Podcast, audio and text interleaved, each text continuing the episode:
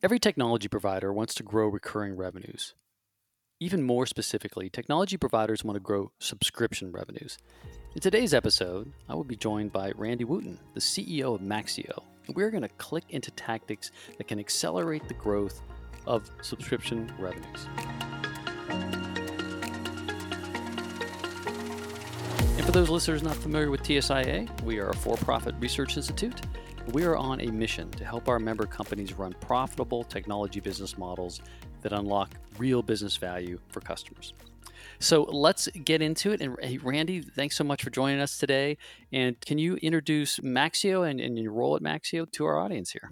Sure, Thomas. It's great to be reconnected. I always enjoy the T S I A conferences I attended when I was at Salesforce and the other companies, and highly recommend them for folks that are looking thinking about how to scale their operation more effectively. So thank you very much for the opportunity. Yeah, so I'm C E O of Maxio. This is the third time I've been C E O, hoping to get it right this time.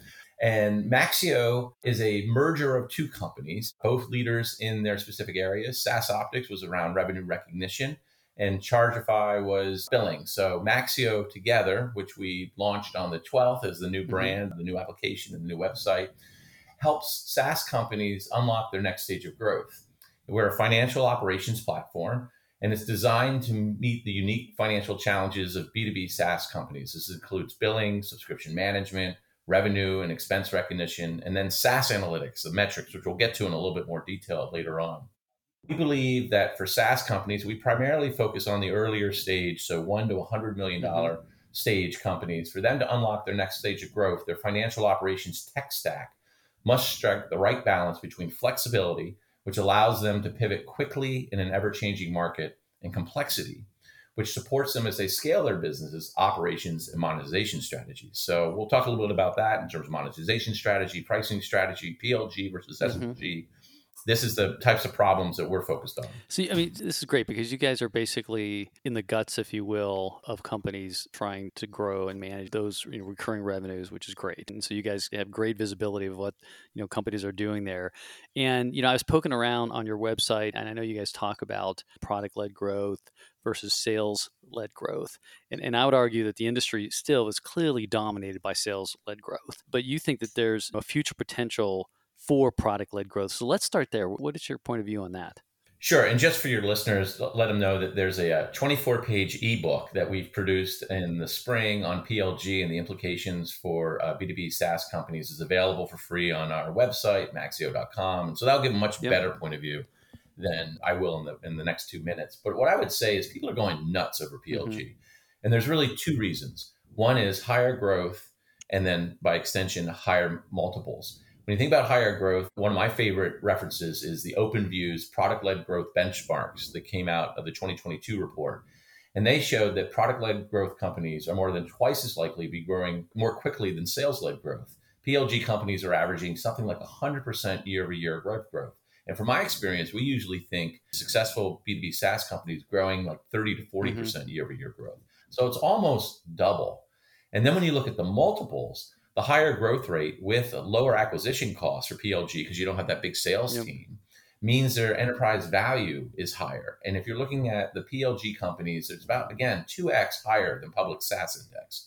So everyone is jumping on the P L G bandwagon. There's a survey, the Enterprise Tech three thirty, which is a list of the best enterprise tech startups in twenty twenty-two. And eighty percent of them have adopted or were built from the ground up with a product-led growth model.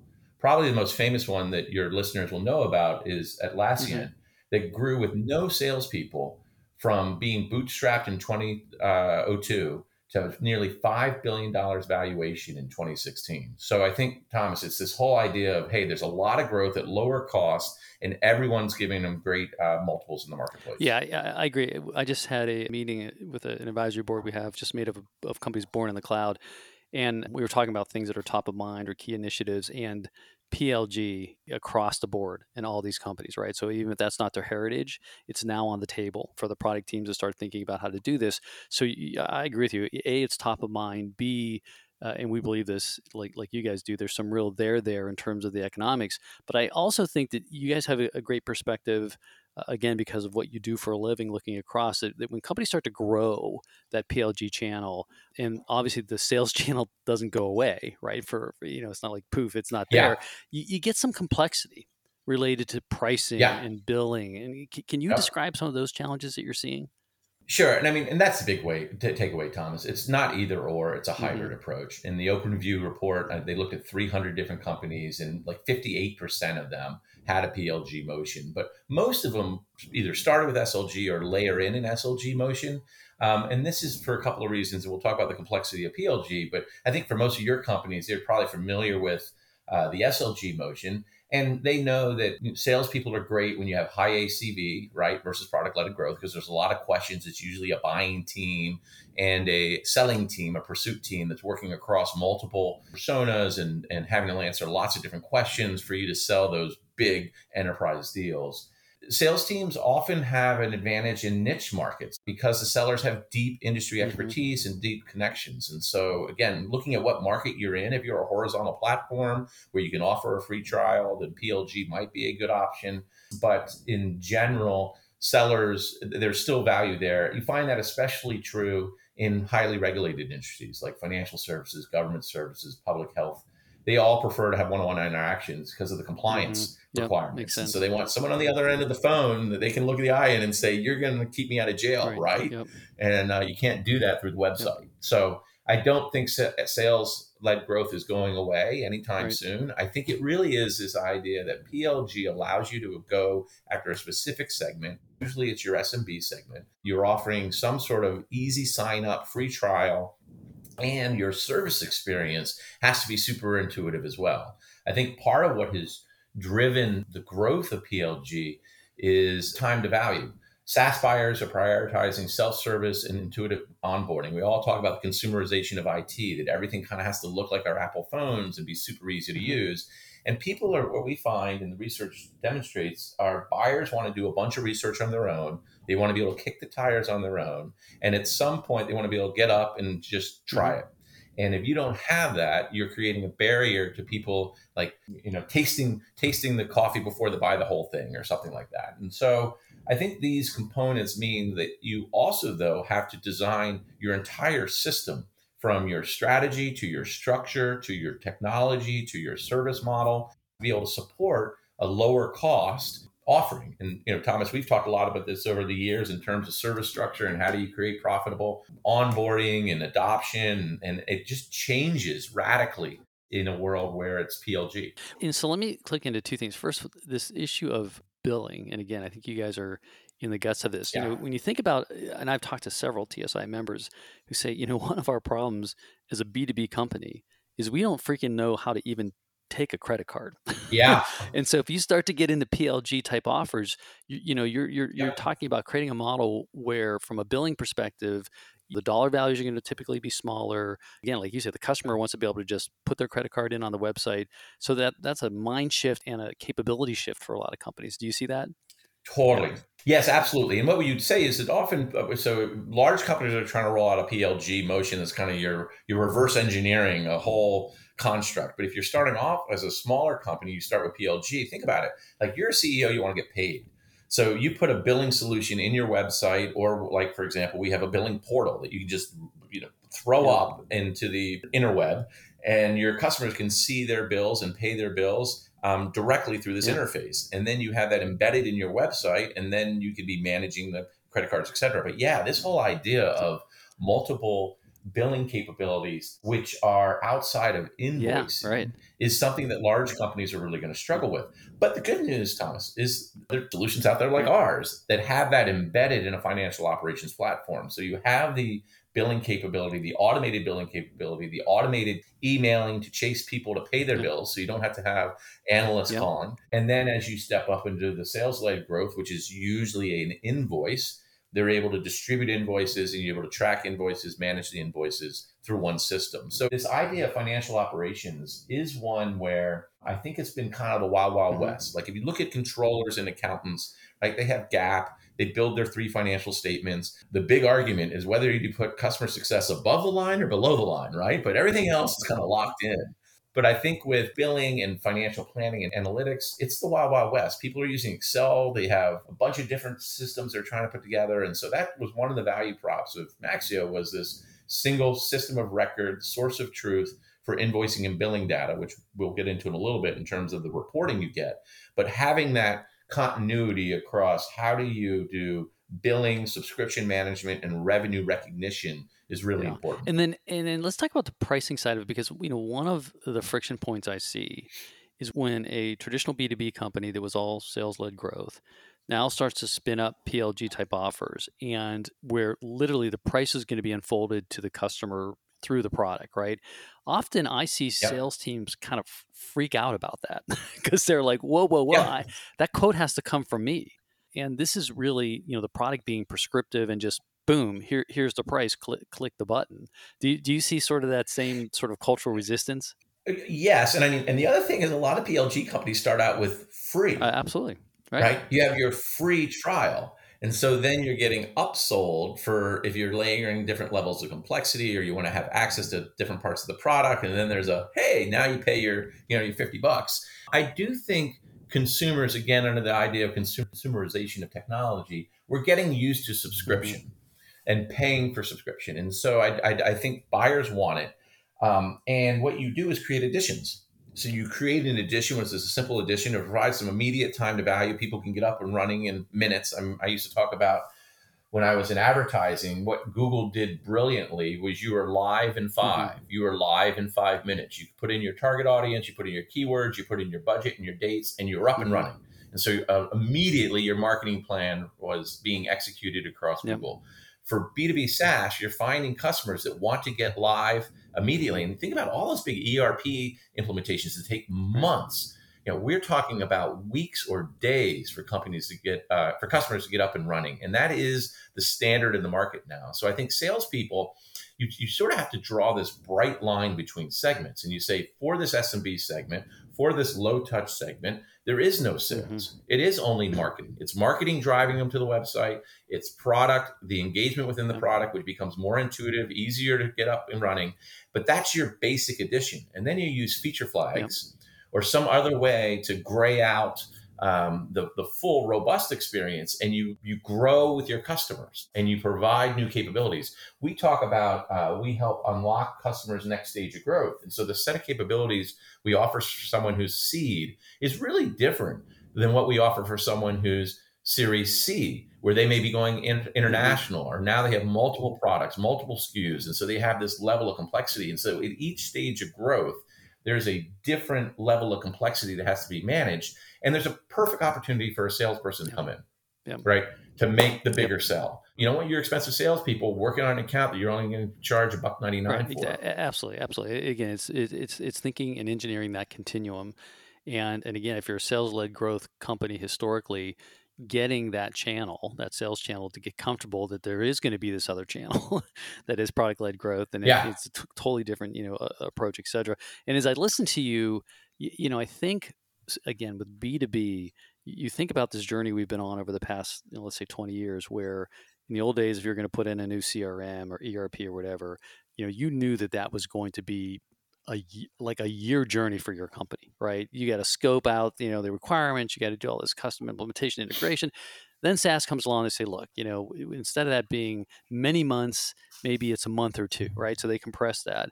And and now when you like, I love that phrase of, you know, live in five, customers saying, no, I want to get running like today. I want to try it today. Yeah. And so we've compressed it down right. to that. And you can't get there to, to that sort of time frame unless you have this P L G mentality. You can't get there. That's not, you can't have That's a right. long sales cycle. Yeah. Think about that, Thomas, is that, you know, if, if, if someone shows up and they're on your website, they download some information and then they say, hey, I want a demo. It's got to go to like Chili Piper and your B D R's got to get on it. They do a discovery call. They do a qualifications. That's two to three days. If they find out they're qualified, they hand it off to an A E. You try to get the meeting done. It's maybe a week or two until that happens. And then there's a demo process. And so even us, when we're focused on mid-market, our average sales cycle is like thirty, forty-five yeah, days. Yeah. That's not okay if you're in the world of P L G, where people can get up and running in a day. They get instantiated, they get their account going, they put a credit card on, and they're in trial mode. And they're probably trying you for a week or two, and then they're going to try someone else for a week or two. And from that, they're gathering data, but it's been low cost for them to do their trials. Sometimes they're yep. free, easily to do a comparison. And then if they're interested, they'll want to have that next set of conversations. And so I think of it as it's a lead gen model for a long-term relationship. If you're a B two B software that's trying to get to annuity revenue over time, you it's a it's a lead gen. I think for the sellers, what's interesting, it sort of moves them from doing outbound sales to almost expansion Absolutely. sales. And so they they we need to be able to segment the set of customers when they're coming in, the cohorts, based on the product that they're using. That's the other thing about product-led growth is your your product needs to be telling you who's using what parts of the product. And then based on that, it tees up a really warm lead. I mean, they're, they're a customer at this point to a salesperson. So in some ways, salespeople are getting much better qualified opportunities. They're already using the system. You can see what they're doing in your system. You get a good indication of what, what areas they're interested in, what sort of questions they've had, because you're tracking all the tickets, and you can have a much better first call with them to do the upsell. So it's a slight, a slight shift in terms of how you think what sellers need to be doing. But at, you know, as a former salesperson, I would love to have white hot opportunities that I look at every day when I come in in the morning. Well, I mean, we just did this book, Digital Hesitation. There's a whole chapter in there about data-driven sales. And our assertion in, in that book is that sales organizations have got to become more data and analytics driven. And they're not. I'm sorry. In tech companies, they are not. They're just, yeah, yeah. okay, yeah, you have a C R M in there and you got to beg them to put their opportunities in there and keep it accurate. That's like the the extent right. of it. It's like, no, we're talking about really in a sophisticated way using the telemetry from where? From, from like you said, from the product, uh, from the industry in general, general news, you know, there's financial information. There's a lot of telemetry that could be coming in yes. and you could be analyzing. And to your point, then prioritizing, this is where you should really be focusing. Yeah. And you have all that background, all that firmographic information yeah. that comes in through things like Clearbit, yeah. et cetera. So I do think, I mean, this is a slightly different conversation we can have sometime, but what is the modern hybrid sales model, especially in a post-COVID right, world? Right. Sellers need to have a sales cockpit where they're ingesting this information. And, you know, the sales ops, rev ops team needs to make it easy yep. for them, primarily through Salesforce.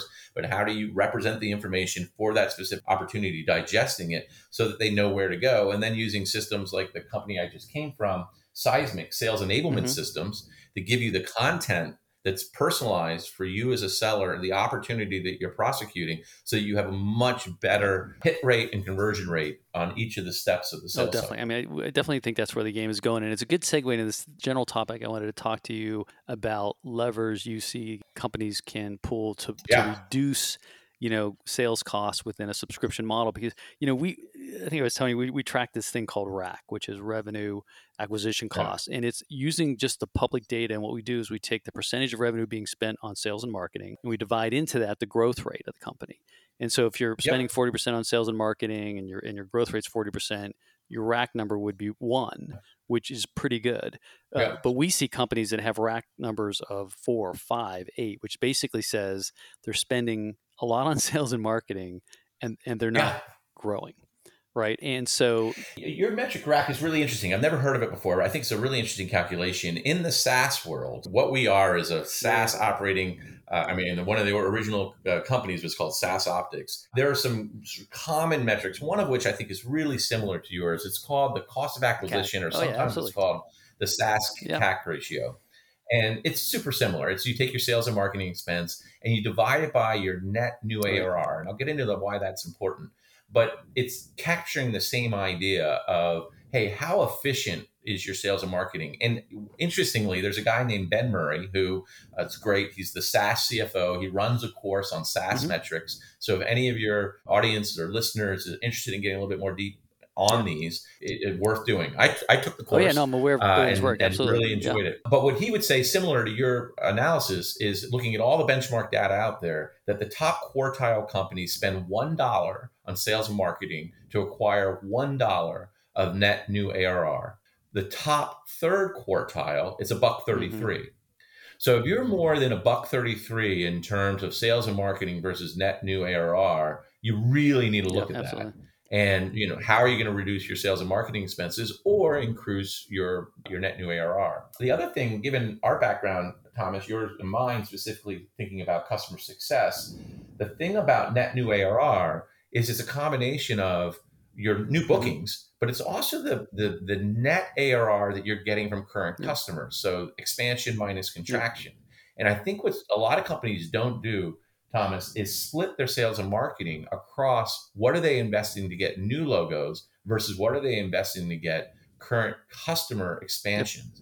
And as we know in recession, it's always easier to kind of grow your current customer base. So going back to the conversation about having with sales, where could they focus their energy and get the most bang for the buck? It's probably in their current customer base. And so if you're able to use these ratios to split out the motion between new and expansion, you'll have by segment, so S M B versus mid-market versus enterprise. You also split it by geography region. You can start to understand where your growth is coming from, what you should double down well, on. Well, you know, it, to validate what you're saying, several years ago, we did a, a paper talking about C A C, C A C and C I R C. So what is it? So C A C, as you describe, C A C was, you know, how much am I spending to acquire? C A C, what are my my uh, cost to expand customers? And C I R C, C R C, mm-hmm. is, is what am I spending to renew customers? And our argument is exactly yeah. in line with what you just said, is you really need to understand how much you're spending those three different ways. And C A C should be the most expensive, right? And C A C and C I R C yeah. should be a lot lower, you know, and that's really your high margin revenue. Now, the reason we put R A C on the table is because so many companies, the vast majority of them, can't tell you C A C, C A C, and C I R C. To your point, they're not tracking it that way. They just like, look, man, I spend yeah. money on sales and marketing. Well, how much of that is over here, you know, acquisition? Well, yeah. I, I don't know. And I think if you really want to tune these models in with recurring yeah. revenues, you got to get down, you got to yeah. click into that level. You really do. Well, Thomas, I'm getting goosebumps. I mean, you couldn't tee me up better. That's what Maxio does. That was the problem that I had at the last two companies I was C E O yeah. of, Rocket Fuel and Percolate, was this A R R management, your subscription management, your A R R recognition, and then the A R R representation, the analytics yeah. is really hard to do. And people are trying to do it in Excel. When they have a lot of customers, Excel sort of shuts down on yeah, you. Yeah. So what I found for raising money, doing due diligence, doing business operations today, um, having these, these reports at your fingertips, it changes your whole analysis. You can do cohort analysis, you can do your A R R waterfall, you, you can have conversations about where it's yeah. coming from. And so A R R uh, for subscription businesses, it's more than just taking the contract value and dividing it by right. twelve, especially when you start to have multiple types of S K Us. You and I were chatting a little bit about, well, how do you take on-prem legacy subscription and how do you break in the new right, business? Right. And that's all product S K U level information. And you need to have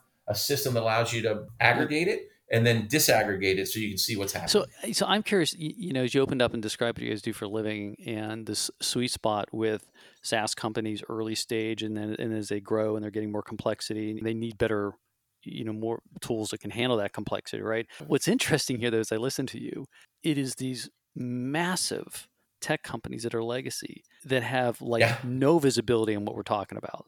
Yeah. Well, you know why that is? It's because they have NetSuite and Intacct.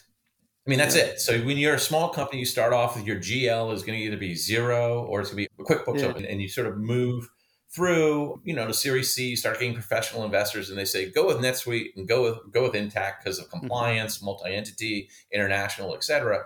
Those systems are legacy E R P systems, and their A R R reporting. They aren't is, designed to handle the, the nuances that we're talking about here. Yeah, they're horrible. I mean, I hope no one from NetSuite is listening, but you know, it's everyone needs NetSuite in some way or Intacct because of compliance, but it doesn't do what we're talking about, which is A R R reporting, the recognition component, and just your ability to understand what's happening in a subscription. And we haven't even talked, Thomas, about usage. Like the latest, greatest thing is people want to move from subscription to mm-hmm. usage. And so how do you capture that? It's a whole nother challenge. P L G companies are are really leading the yeah. way there. And that, hey, you know, rather than paying a monthly subscription is let's talk about, you know, number of X, Y, and Z attributes that you want to be tracking and charging on. And I think we're seeing this in the consumer space. And we're seeing the business space. Consumers are tired of paying, you know, fourteen ninety-nine for Netflix. They want to pay, going back to, I just want to pay per movie that I download or whatever it is. But I do think that the large enterprise companies, they're hamstrung by the enterprise systems they have in place. And the peep, and I guess the other piece I, point I would make is the way they solve this problem, Thomas, is they throw bodies at it. So when you're a large company, you can have forty F P and A folks. You can, you can throw throw yeah, a bunch of analysts, et cetera, you know, working on it. Yeah. Well, and I think in all fairness, the NetSuite and, and anywho, all these, you know, legacy software providers, is they were solving for different problems. Yeah, totally. A hundred percent. See, see, the, this is not like a, you know, a, somehow they messed this up. I mean, these companies were solving for the problems of that time, and now is again what we just we just talked about. You know, recurring revenues. This is not a blunt instrument. You really have to be able to click in right. and be able to segment and all the things we just talked about. And legacy systems just weren't designed with that in mind. Yeah, and I mean, we've seen this, Thomas. I mean, this is the whole, to me, it seemed like the founding principle of T S I A is you are helping companies move from on-prem to the cloud. And it was a huge migration, and, and not everyone's there. I think, it, you tell me, but isn't it like fifty percent of companies today are now cloud-based, but you still have fifty percent? Well, I'll give you the landscape since you I know I've been watching this for, for a long time now unfold, right? So you always had the born in the cloud companies were there, right? Like the Salesforces of the world. Yeah. You had the legacy software companies when, you know, like if you and I were working together, you know, eight or nine years ago, they were like, oh gosh, I got to start getting there. You look at that data now, if you're a serious legacy company and you're a software company, you're still in the game, you now have probably half or more of your revenue coming from the cloud. So they've made that migration. Yeah. The final group here, interesting to watch, is these these big legacy hardware companies with, with a lot of on-prem hardware, but they are converting that into more recurring subscription type relationships yeah, as a service. Right. Yeah. So they're just yeah. starting to, you know, they're well below fifty percent on average. They're just starting to truly eat through that. And that's the last wave that's going to go through. But um, yeah, it is, it is, you know, it's been, uh, you know, really fun and interesting watching the whole industry but go. To that point, those hardware companies are are primary examples, or they have the opportunity to move to a usage oh, absolutely. model. They put the hardware in, there's some right. sort of cost for the hardware, yep. but they don't want just the hardware cost. So they could discount it significantly if they had some other way to monetize it over time, not subscription usage, yep. like, I don't know, number of terabytes, number of hits, number of spreadsheets, you know, there's all these things. Like I think about the world in terms of IoT moving out there where you have all of these different components that you can be pulling from, and you could be gathering data on customers' usage, but you could also then be converting that into a pricing model yeah, where value is associated with usage. Yeah, absolutely. And so we call it multi-attribute billing. And so it, I think that is the next frontier, but it's going to take a long time for people to get there. And I mean, to your point, you know, the legacy products were there solving a specific problem, but this next generation of technologies like ours that are going to solve the financial operations challenges that people have. So let me give you an example. One of the things about P L G, which is really interesting, is you start to have flexibility where finance people can change the pricing without having to work with developers. Oh, interesting. And so they'll want to know, when I introduce this pricing, this new contract, like literally change the yeah. price, what happened? Yeah. What happened in terms of my ability to get people to sign yeah. up? What happened in terms of my churn yeah. rates? And so you now have this way of really, without having to, you know, redo all the pricing, price books, yeah. et cetera, you have this way of doing experimentation with go-to-market, much like what we saw in marketing and advertising. We do A B yeah. testing with your outbound marketing campaigns, what's working on messaging. You can do that now with pricing. So C F Os and finance teams move from the back office to the front office. They help become strategic partners to go-to-market leaders because they're able to pull the levers. And then if you have the reporting, you can see what's working by product, by price point, by segment, by region. It's really so let, powerful. Boy, let's click into this, because one of the things I did want to talk to you about is pricing in tech is going to become, you know, more complex or less complex. What you just said is, I would use the word sophisticated. You just basically put on the table, yeah. it's going to become more sophisticated on how we test our prices. Yeah. And I'll go back to this advisory board meeting I just had, because one of the things we were talking about was pricing. And what I was asking the group is about price increases because of inflation. And what's interesting is in tech, because price has been going down and down and down for our customers, right? I mean, we've been putting better solutions on the table for less money. And so suddenly in the world of tech, we are faced with our costs going up. Like, you know, you look at a SaaS company, man, their labor costs are going up. If they're hosted on yeah. an A W S or Google, whatever, their infrastructure costs are going up. At some point, your price yeah. has got to go up. So these companies have to build a muscle. But what does that look like right now? What that looks like right now is you do this sort of big push of a price increase. And maybe you're increasing prices yeah. instead of doing it once a year. Maybe you do it, hey, I have to do it every six months. Like, that's it.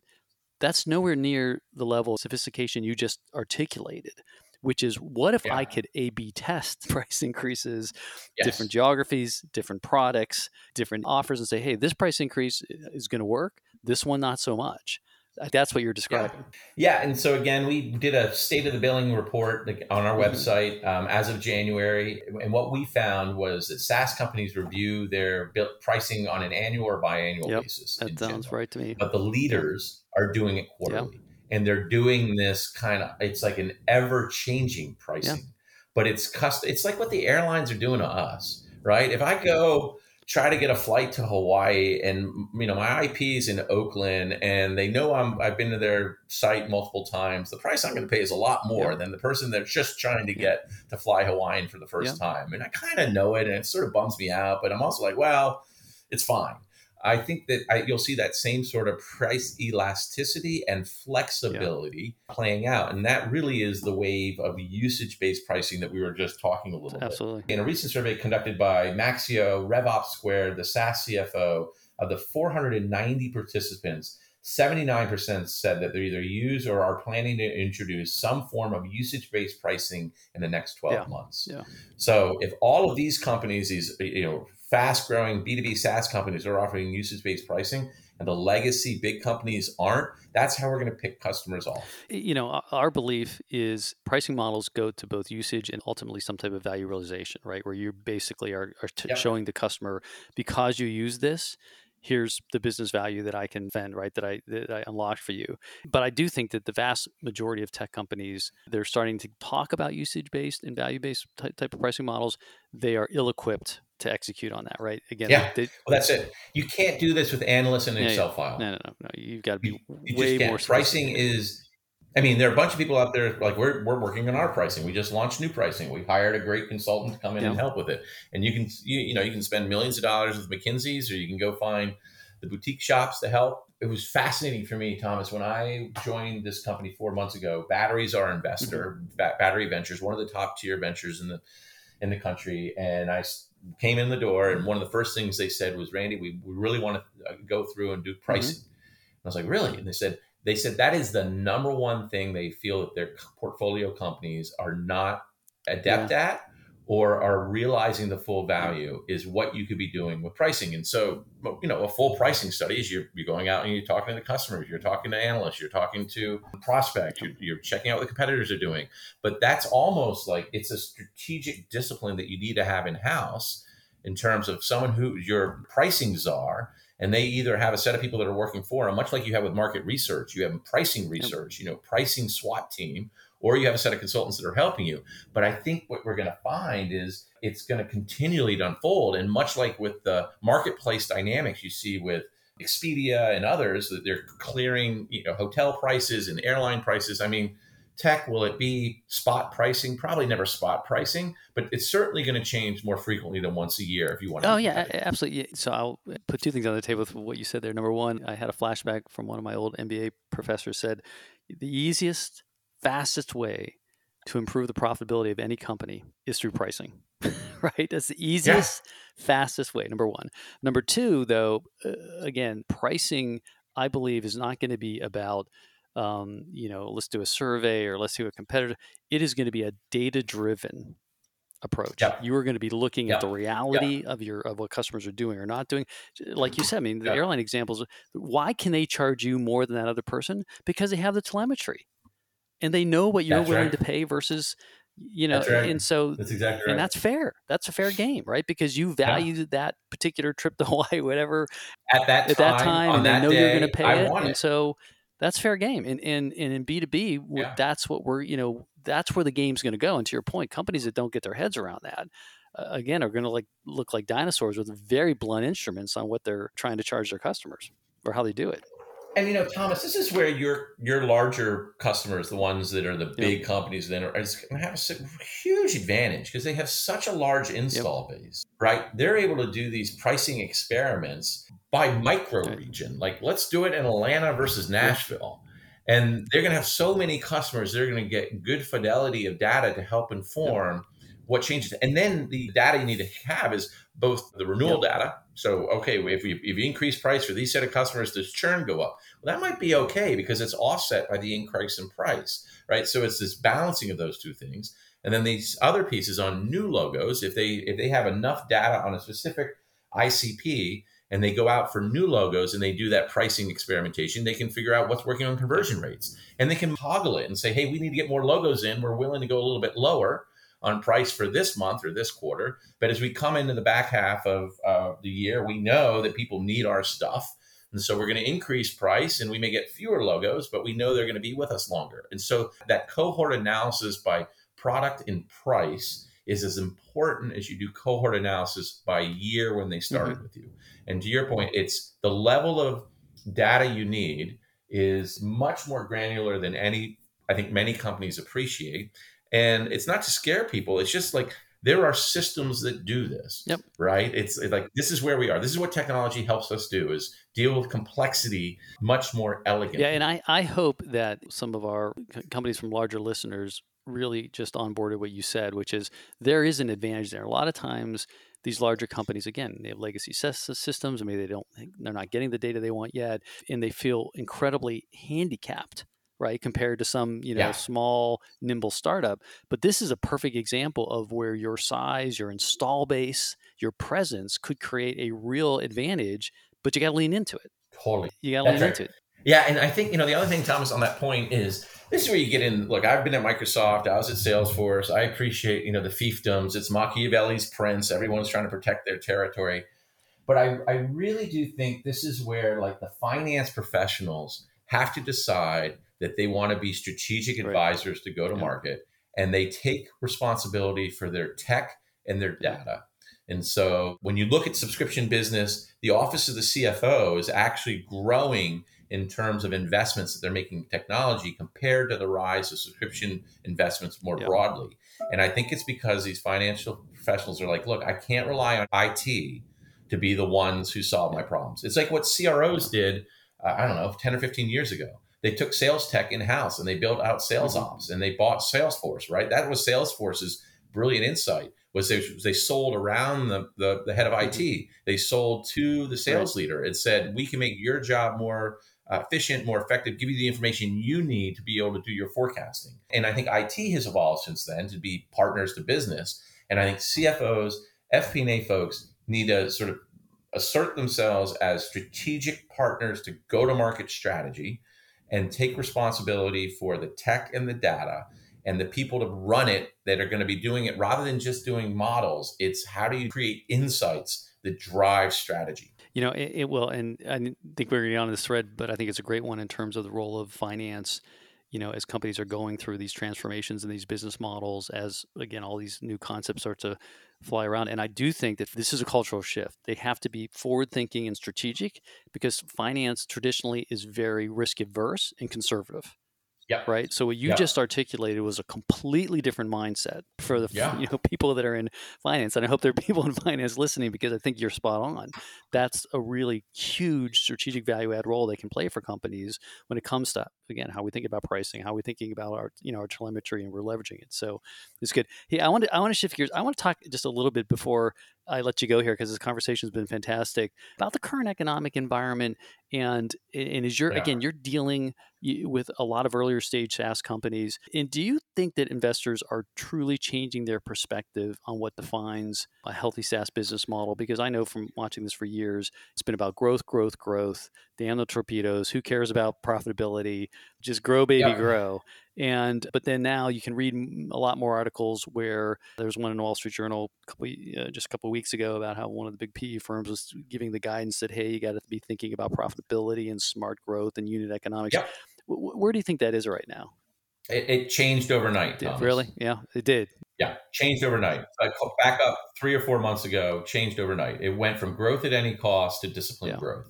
And the metric that I've been writing about and talking to a lot of folks about is the rule of forty. Yeah.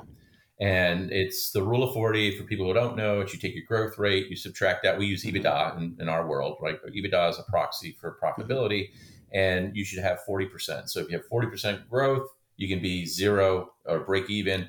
If you have one hundred percent growth, you can be up to like negative sixty percent in EBITDA. And what this allows you to do is really balance how are you going to invest and grow versus drive to profitability. Everyone I'm talking to talks about how they need to get onto the rule of forty. One thing I would offer, well, I'll give you two things. One is there are different profiles of rule of forty. If I'm growing forty percent and profitable, if I have a little wobble in my bookings, I don't have to cut people. I just pull back a little bit on mm-hmm. expenses. If you're growing at one hundred percent and you have negative sixty percent mm-hmm. EBITDA, still rule of forty, and you have a wobble on your bookings, now you're talking about cutting people. So you know, I talk about battening down the hatches. You want to be anticipating the recession. You want to be slowing things down. And if you have great growth, great, but you got to be really working towards disciplined growth where you're showing, going back to customer acquisition costs like we were talking before, segment analysis, what are the growth levels you're you're you're uh, betting on? Every V C C E O that I've talked to talks about how their V Cs are telling them, batten down the hatches, try to get enough cash for two and a half years. It used to be eighteen months. Yeah. You would go through a cycle, you'd raise your money, you would have eighteen months out, you'd start raising money in twelve months, and your milestones was eighteen months. But for V Cs, it's easy for them to pull yeah. back. I'm like, no, no, no, no, you make it right. work. So I think for right. these these high growth startups, this way of thinking about the world, which is this balance between growth, but not growth at all costs, is really changed. And it was overnight. Well, overnight. You know, everybody talks about the Fed taking the punch bowl away, right, with cheap money. I, I would yeah. I'd submit that the V Cs have taken the punch bowl away from a lot of these startups as well and said, look, what yeah. you just said, you got to make it, you got to make it last. You got to get it, you know, under, yeah. under control. And uh, so I do think that this is a, not a short term experience right now. I, I think that money's going to be expensive for a while. I think that it's going to be a new world order. You talk about the rule of forty. Every quarter we do an industry snapshot. We look at legacy tech companies. We also look at what we call the T S I A Cloud forty, forty of the largest born in the cloud companies. Yeah, yeah, and we do we do two we put two rules together. One is the rule of forty, and we see how many companies are adhering to that. By the way, Randy, you would be shocked. You look at these largest born in cloud forty companies. Typically, any given quarter, there's only two or three true rule of forty companies. The rest are not. Yeah, the rest are not. So yeah. it is most companies are are not even close to that. That's one problem. We then add what we call the rule of thirty-five, and what we do is we say, look, take your revenue, subtract your C O G S and your sales and marketing costs, and do you have thirty-five percent left? So that's where you get to rule of thirty-five. So it's the other side of the coin of growth, which is, are your costs under control, yes or no? Yeah. And we are finding that companies that are rule of forty and rule of thirty-five, and so like you, it's a way to describe the spectrum you just described, right? They're not so wobbly. They're meeting both of those rules. They've got their costs under control and they're growing well, as opposed to a company that is just their cost structure. You know, they're still spending fifty, sixty percent on sales and marketing, right? You know, their gross margin is yeah. sixty-five percent. I mean, those companies are wobbling. And so I think that the rule of thirty-five and the rule of forty are both going to be in play even more so moving forward, because again, I don't think this is a short, short-term focus on, you know, the viability of these business models, that people are going to have to get more serious. Yeah, you're absolutely right, Thomas. And I'll do one last pitch for Maxio. Oh, go ahead. Mind. Go for it's it. Like, being the system of record for invoicing and billing allows you to do all that analysis. So metrics like uh, uh, lifetime value of customer versus C A C, so L T V to C A C. One of the ratios out there is three mm-hmm. to one. Uh, the magic number, right, being greater than zero point seven of the magic number. Um, their pipeline health, you got three to four X pipeline health. So all, what I think what's interesting is you take in finance, you have controllers that produce your financial statements, as we talked about before. The only thing you can argue about is, where do you put customer success above or below the line? In F P and A, you have all of these potential metrics that you can have access to.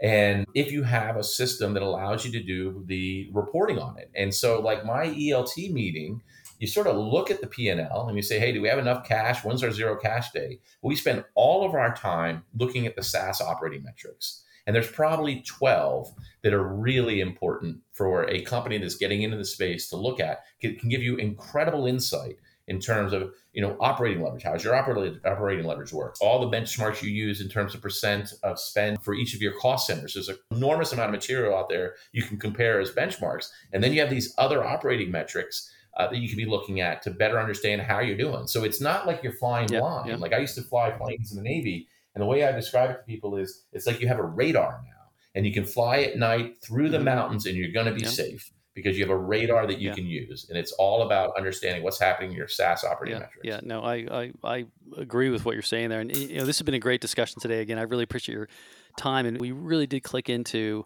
where these models are going to go in terms of pricing, rev rec, and, and the new types of metrics that you really need to understand, the data you need to really truly be looking at. So I always like to end these podcasts with a question of the day. And so uh, the question of, of the day to our listeners is, are, are your systems ready for this new world order? Thanks for joining us, everybody. Thanks again, Randy. Cheers.